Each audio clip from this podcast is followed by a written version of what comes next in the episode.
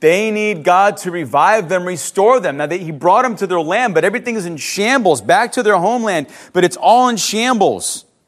And they have profaned God's name for so long and did so much, and they misrepresented who he was, and they had their devotions to other gods, false gods, and they were led into captivity as prophesied by the prophets. And now they get, and God is faithful. He gets them back home, if you will. But their land is a mess. And when they see physically with their eyes what's going on, their hearts are troubled and they're dismayed and they're, some of them are, they feel like there's no hope for them. And yet they're home, they're back in their land. They thought they'd never be there.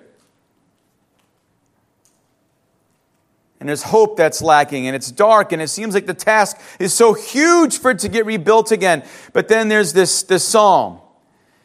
And it's really a song, a psalm that has two parts, but we're not going to talk about that this morning. That's another sermon for another day. But I want to focus on verse six, right in the middle of it, after they go and they said, "Will you not revive us again, that your people may rejoice in you?" Now, there's something interesting here in this phrase. It's very simple if you just notice. He says, won't you revive your people again? For what purpose? Or what does it look like when you're, there's, there's a rejuvenation, revival, there's life that's happening and it's overflowing. There is joy. There's a rejoicing, not just in life in general, but in God and the things of God. Let me ask you a question this morning. Don't raise your hand, obviously. Don't even blurt out yes or no. Because you could do that and it might not be the real deal, but really in your heart of hearts. Do you rejoice? Not what I'm talking about. I mean, it's, we're supposed to rejoice in our circumstances. I get all that. But we, you know, we go through things. And but do you, in the deepest part of you, because it's not just about the feeling, but do you truly rejoice and have joy and a drive in the in God Himself and for the things of God? Or are you finding that you have more joy, if you will, in quotes, doing other things, being other places, being with people other than the people of God? And not that God doesn't want us to be there as long as we're sharing them. But do we find ourselves full of joy? Or maybe we need to be revived just like these people. When you look around your circumstance and you know that you're a people of God, we know that God doesn't pull away your salvation and give it back to you and pull it back. And you, even if you're a remnant, you go through things and you've sinned, you've fallen back, but God brings you back, right? And when you look around and things don't look like they were before, do you still have joy and do you rejoice or do you need revival? I'll have to admit, sometimes we need revival.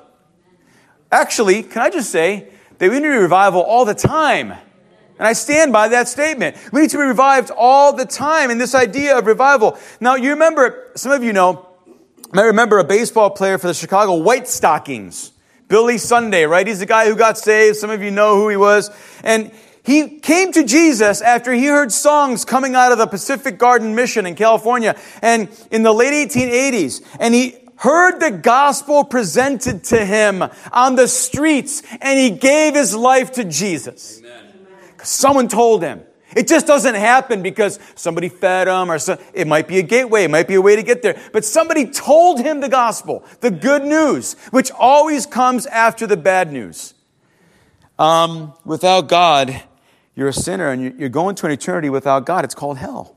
But the good news is this. You can go to heaven and be with God because Jesus died for you. And if you accept it, if you have faith in him, he gives you faith and you come and you, you bow your knee to Jesus and make him your Lord and Savior. You're saved. Amen. You're regenerated. He heard the good news. And I read about, I remember being in Bible school, but I read a story about this super brief conversation that he had with an elderly woman. And the lady asked him, "Why do you keep having revivals when it doesn't last?" And this is what he asked. He says, "Why do you keep taking baths?"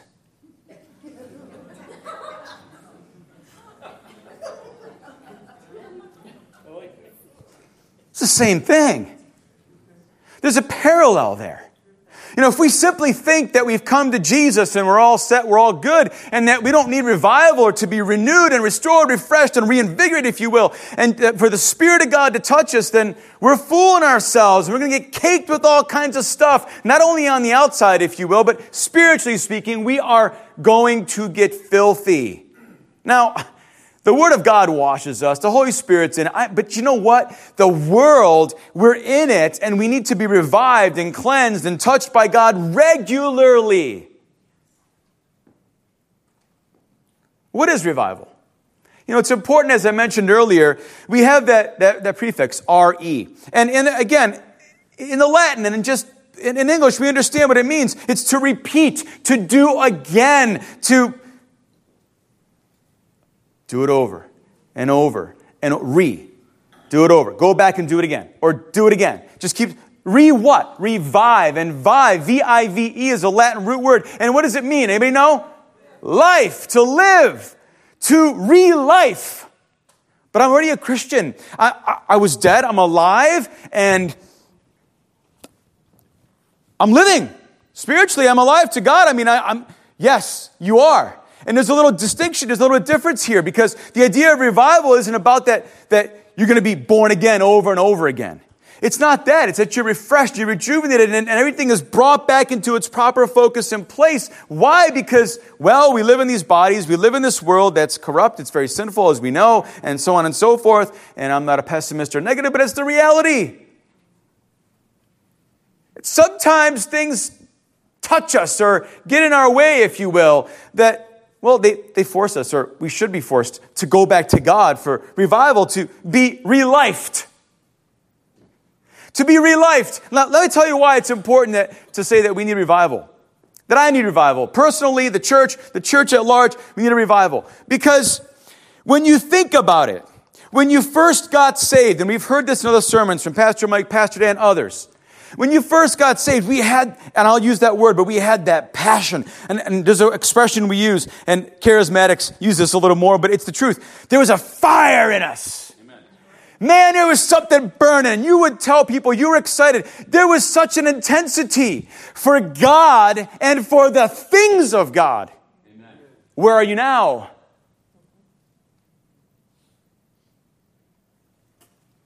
You know, we sometimes... Don't get mad at me. But sometimes we, we think like it's okay. If as long as we keep going, we're staying the course. No!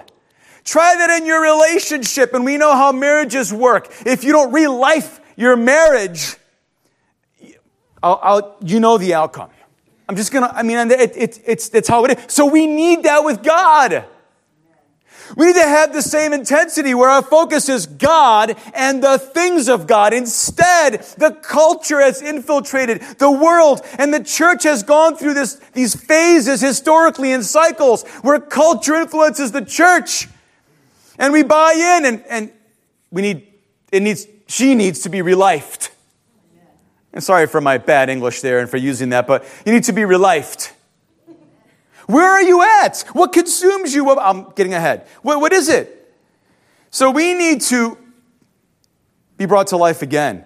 You know, there's a uh, there's a, a, a pastor from, I think he's no longer with us. I don't know, but I remember, I, and I, I read some of his stuff, and he I want to quote him because he said, his name is Adrian Rogers. I don't, I don't agree with everything he said, just to be clear.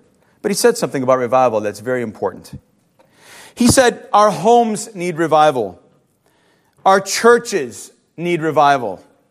This nation and the world need revival. But no military power can bring revival.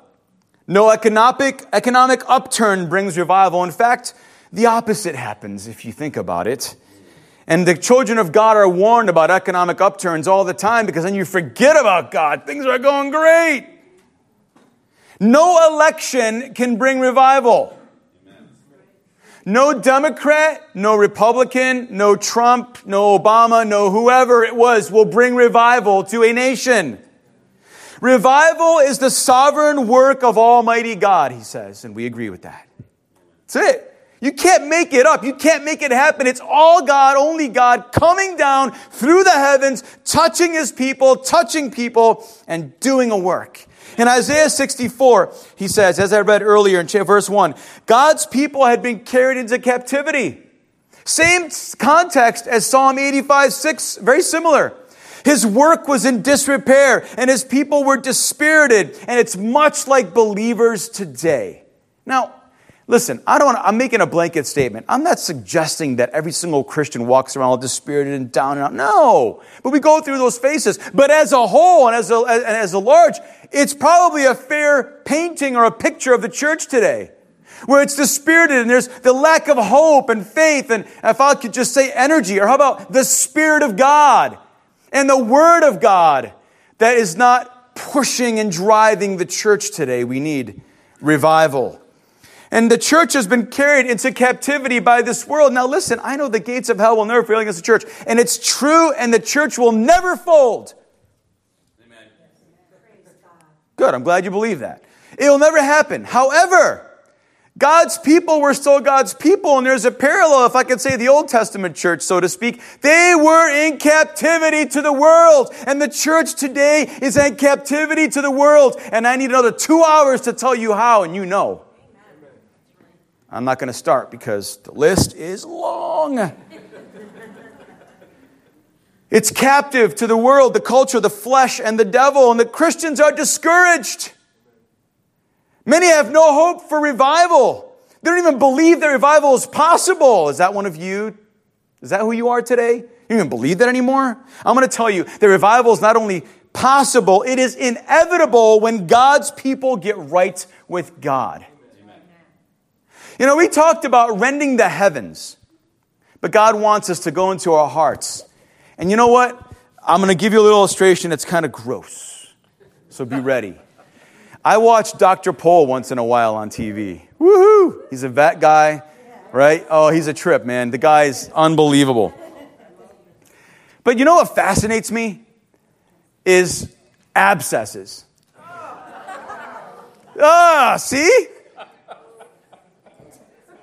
But you know what ha- you know what happens? We want God to rend the heavens, break through. But but but we walk around, and the church walks around, individuals walk around with abscesses all over their joints and different parts of their body, by their eye or by their knee or on their back or wherever, spiritually speaking. And it has to be rent. It has to be cut through. And you know what comes out? I'll leave it to your imagination. That's sin. That's yucky. Cruddy, disgusting, smelly, gross. Don't even look at it. Don't touch it. Don't smell it. Nothing stuff. We need to have that happen today. It's a work of God, and it's possible because when God breaks through the heavens and he touches our hearts, they break open and ugh.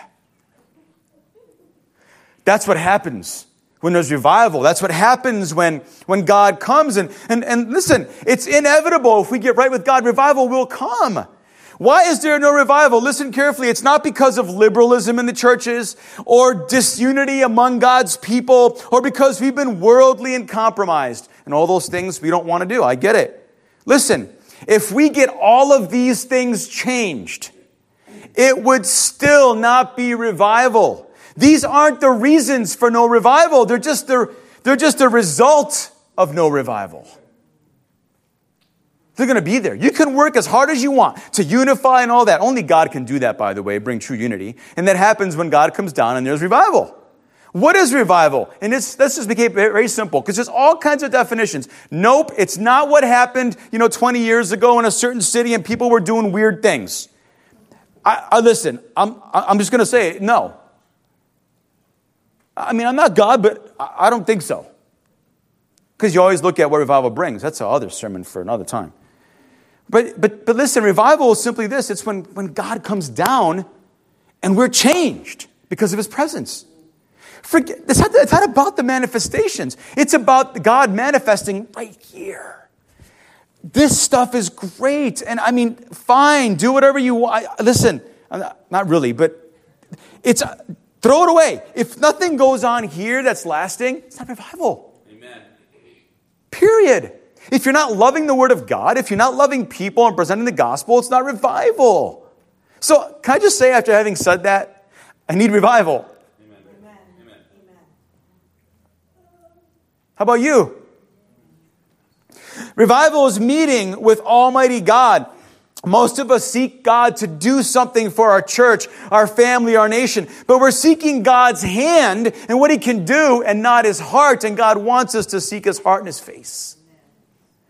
Our heart needs to yearn for God. We should be saying, God, will you please come down? Like Isaiah said in sixty-four one and eighty-five six, the psalmist says, oh God, would you not revive us again? So our joy is all in you and are rejoicing all the time.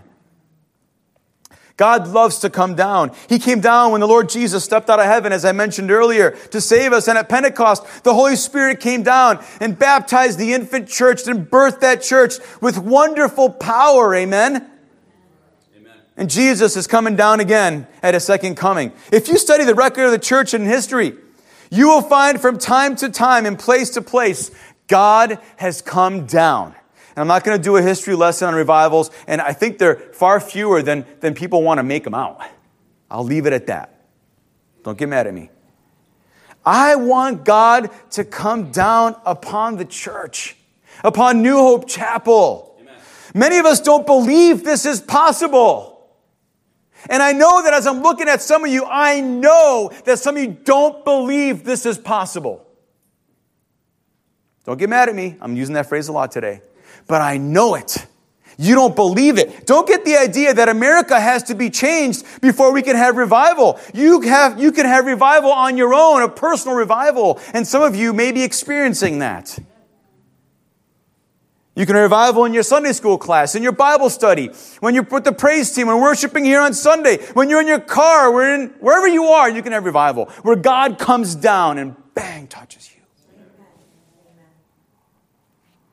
Revive us again, O Lord. We need to experience to have a revival in three quick places. First, we need to have a revival in our awareness of God's presence. Now, how aware are you of God's presence? We need a revival there. We need a relifing of our awareness, that we're cognizant and we're aware consciously of, of who God is and that He's there with us. He is everywhere anyway, right? He's omnipresent. And He's in us as well, the Bible teaches, especially if you're a child of God. He is in you. Amen? Amen. You got to believe. He's in you. Because if you don't believe that, you're not going to have revival. So you better start saying that louder. All right. He's in us. Amen. Lord, rend the heavens and let your people see that you live in them. I'm not mad. I'm just serious. I'm serious. You know, God's looking over our shoulder. And I don't mean that like, but He sees everything we do. He sees every thought of yours. And somehow we've lost this awareness today. We do what we want, when we want. We're okay. Remember when you first realized or felt you just knew for yourself that God sees you. He knows who you are and what you've done and what you're thinking. It was awe-inspiring. And if I could suggest, it was so real to you. It was real to you. You knew when the Holy Spirit touched you and made you alive. You're like, whoa, I can't believe this is who I am. And I can't believe that's God that would love me. Wow. And everything changed. And your perspective and your, your attitude and the whole deal, everything just was transformed. What happened? We live our lives knowing that God is looking over our shoulder. In other words, He's watching everything we do and that there's nothing hidden from Him. And yet we proceed oftentimes to go about it if He isn't really watching. We need a revival of our awareness of God's presence. Oh, we need his, an awareness of His affirmation too, not just the fact that He sees all the stuff that we're doing and, and we take a negative angle on that. That's, that's actually positive as well, but He sees everything. But that He affirms us and He's there to protect us and that we're aware of His presence and we live like that. Revival is simply an invasion from heaven that brings a conscious awareness of God, someone said. And that's, that's partially what a revival is, that we are so aware of His presence. Secondly, we need a revival of our adoration of God's majesty and lordship. Not just aware of His presence, but that we need to be revived or relifed in our adoration of God. Now, this, this is a, I'll get to a few things at the end, but to help us understand and balance this out a little bit. You know, we were created to worship God. God, God, that's how God created that. And then, of course, sin. Our Creator created us to worship and to be with. And then sin came and ruined everything. We ought to live so nearly to our Lord that our awareness of His presence leads to affection for Him. If you really are aware of God's presence, man, you're going to adore Him. Now, listen, I'm not perfect, you're not perfect, but we're going to adore Him. And there'll be an ongoing adoration of God. And somehow, think about this. Think about this. Think about your relationships. Think about whatever it is. Somehow, the more familiar that we get with Him, people, things, and it, again, I say Him, God, it's it's, and even God, as I said, our love, our enthusiasm and reverence for Him wanes. It becomes so common, and the more we're, we stay there, sometimes we just get kind of like, we go through the motions, right? Other voices vie for our attention, and our affection shifts to that which is not God. Let me ask you a question. Upon who or what is your deepest affection?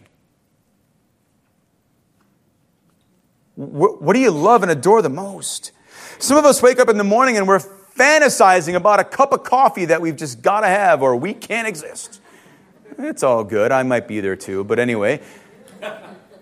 But but do we wake up with this thought that, wow, God, it's You. I'm awake again to worship You and to live for You with my life and my breath. It's all You, Jesus. Some of us just get up and we're so consumed with everything else, we forget the fact that God's even with us. Revelation two four. Not doing a whole exposition on this, but in the church of Ephesus, John writes these words from Jesus, "I have this against you, you've left your first love." Your affection is somewhere else. What are you doing? You need a revival. You need to relife your affection, your adoration, and your love for God. You need to relife that. Revival is falling in love with Jesus all over again. And it starts with me and you and the people of God. You know, Preston and Cohen, I know Preston's becoming a giant, but even now, I stare at them playing or something they say or do, even things I don't like. I have to be honest. And then I remind myself, and I have a smile on my face, and I say, that's why I love them so much. I just want to go over there, and I tell them sometimes, and uh, Preston's a little more harder to do it now, but I just want to squeeze you and eat you up. I tell him that all the time, even now. I'm probably embarrassing him because he's twelve, right? But listen, I tell him, do I tell, did I tell you guys that? I just look at him, and that's how our adoration and our affection of God should be. I just want to squeeze you, God. I want to eat you up. I want to feast on you. I want to be with you always and be close to me, and I want to see you all the time. I want to be an eye shot, an ear shot of you because I love you so much. And there's so much joy in that. We need a revival and our adoration of God's majesty and His lordship. Man, He's holy, He's awesome, and He's with us. And thirdly, we need a revival in our activity in the world. Now, this is three sermons, but just one point here. Activity in our world. We need to revive this. What are we doing in our world? Or what in the world are we doing? At salvation, which God initiates, and as a child of God, we need to take a step to God, right? He initiates salvation. He comes to us, and then we go. He draws us, and we come together, and we're saved, right? It's all His work. But then once we're His children, the Bible says very clearly in James four eight that if we take a step toward God, what does He do? He comes to us. If you actually move towards God, if you're aware of His presence and you take a step to be closer to Him, and you're aware of His presence and you adore Him and you want to be with Him and you move one step, He promises He'll move towards you. And I'm hanging on to that, and I believe that, and I take God at His word. You can, you can be alive, as we know, and we're actually not living. Sometimes that we're, we're, we always say we're existing without thriving. We're just going through the motions. Really, we want stirrings. So many of us want stirrings in the movement of God without change. We want movements in our lives, or just in our lives. or what movements just in the church of God. But if New Hope Chapel is supposed to be a reservoir without being a river in which so much is put in and we don't put out, then we're nothing more than, I've mentioned this before, we're just like the Dead Sea. There is an inlet but no outlet.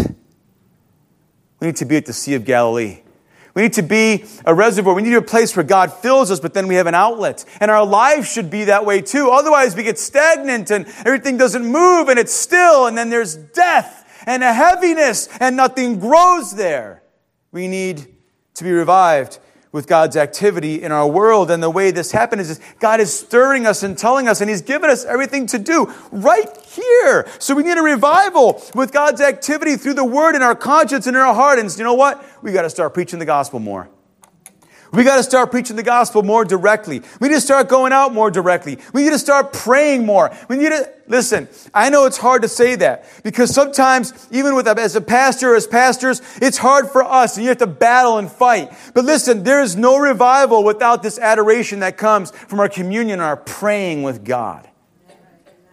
I'm not just talking to you, I'm talking to me too.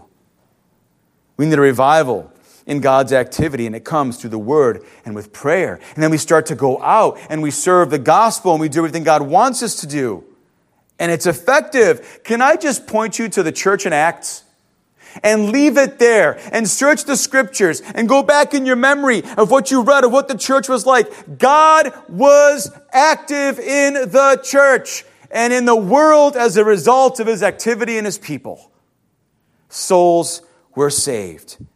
Listen, we need to, to, to ask God for a revival, that there would be activity in our world, not because it's us doing it, because it's God doing it through us. Amen. Where our lives and our community is changed really quickly. So what prevents revival? What prevents revival?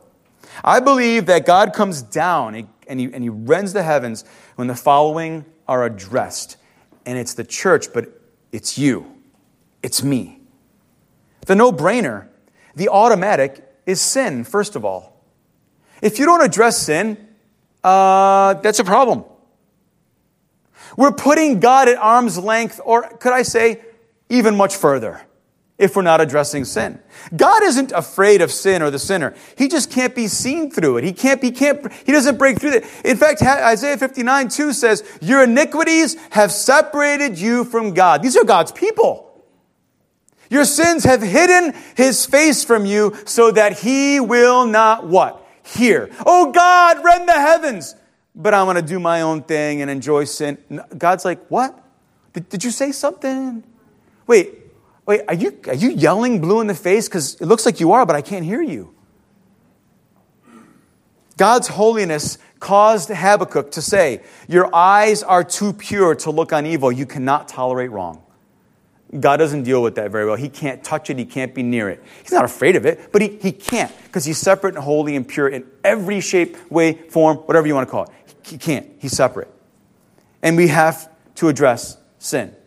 Secondly, we have to address our senses.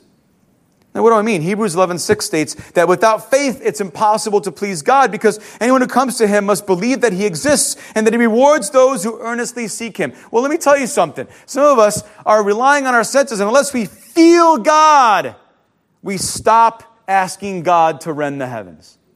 Oh, man, revival is not about that. It's not. Revival is about what happens here, and everything starts manifesting in your life and changing. It's not about what you feel. Now, that can come, it's a byproduct. It can happen. It's there. Praise God. But we don't seek God through our emotions. We must get through and around our emotions to get at God.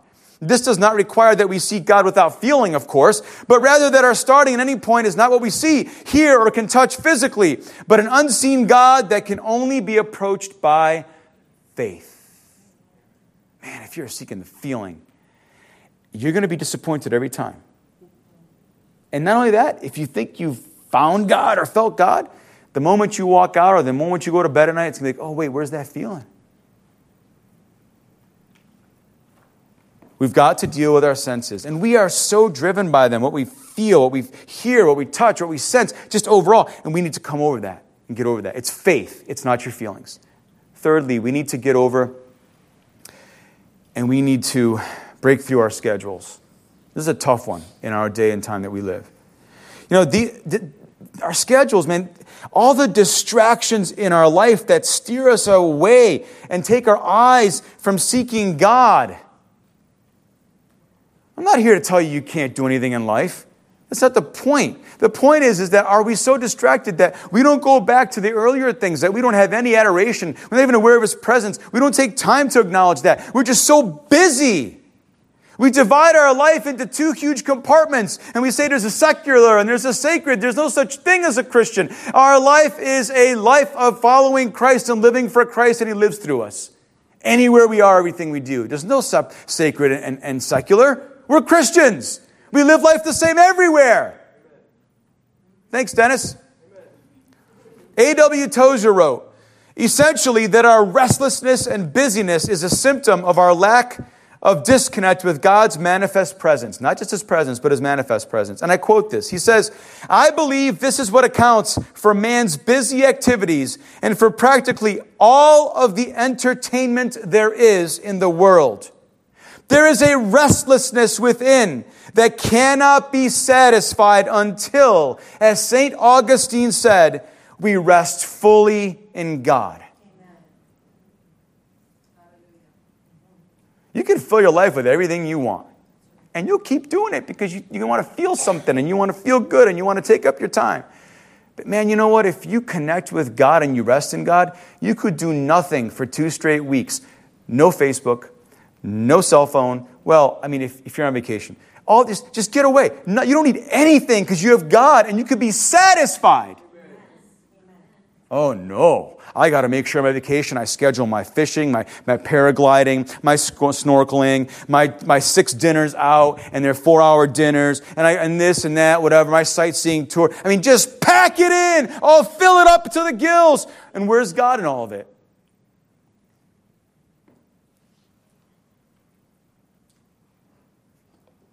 The last one is that prevents revival is our superficiality. Isaiah twenty-nine thirteen, the Lord says, these people come near with, to me with their mouth and honor me with their lips, but their hearts are far from me. Their worship of me is made up only of rules taught by men. Now, I just want to be clear. Man, I am all for doctrine and good theology and whatever, and it's all that. It's fine. But God is asking for the removal of appearances of seeking Him. Don't pre- try to fool everybody like you're seeking God when your heart's not in it. You could say all you want, the right things, and you can, I mean, liturgical churches do it all the time, and it's lifeless. And your life could be a liturgy of rote repetition of stuff you do, and there's no life, and there's no spirit, and there's no change, and there's nothing happening for the kingdom of God because you're just going through the motions. This is what happens when we allow sin, our senses, and schedules to dictate how we seek God and when we seek God. We seek through religious road as if that would somehow summon God's manifest presence without our hearts actually engaged. The Lord is near to all who call on Him, to all who call on Him in truth, Psalm one forty-five says.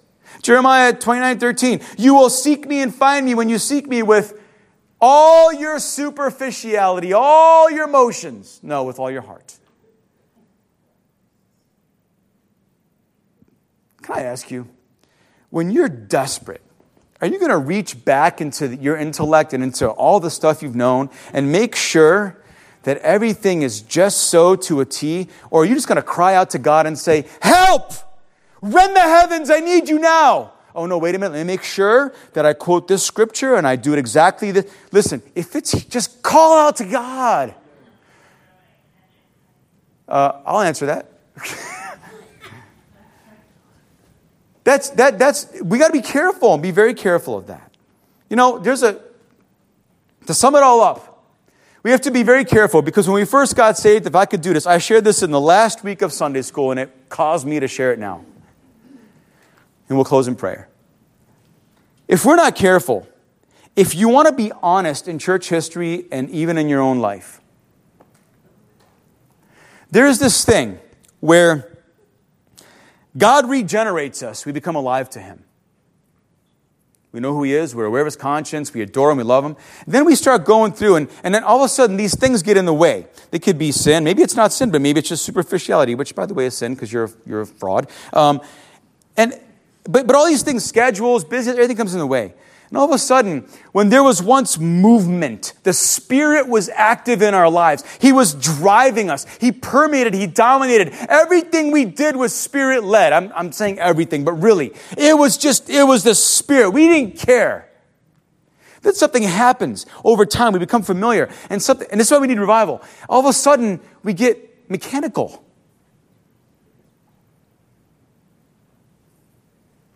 You know, I got to be honest.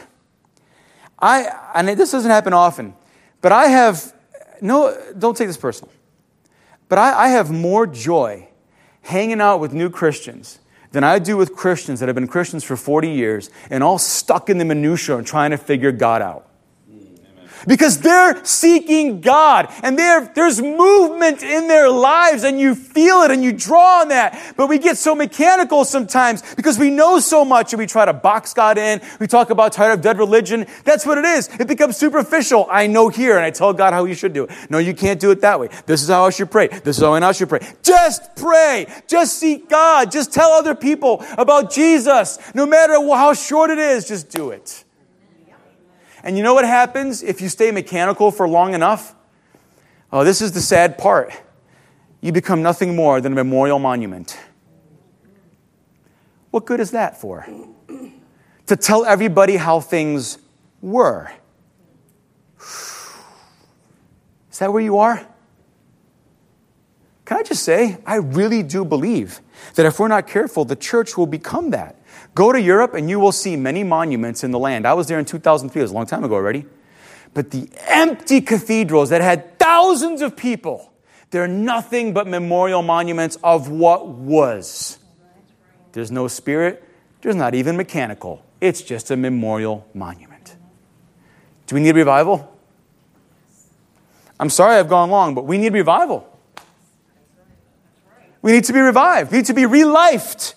So that the passions, the desires, the things we had, that our intensity would be all about God and the things of God and not everything else. And then if God, if there's room, we'll put God in. Tozer sums it up as I close.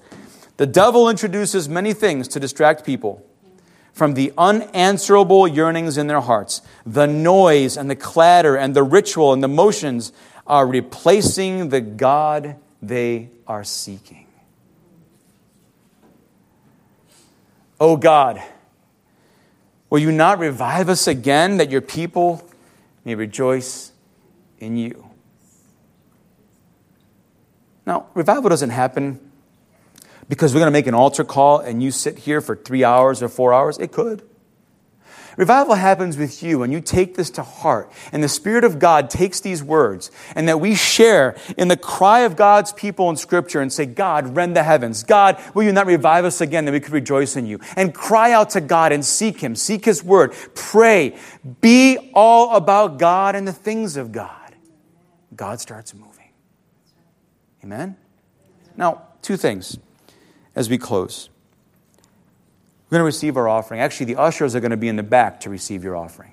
The reason is, is because maybe we need a revival of activity so we can move chairs for school days outreach.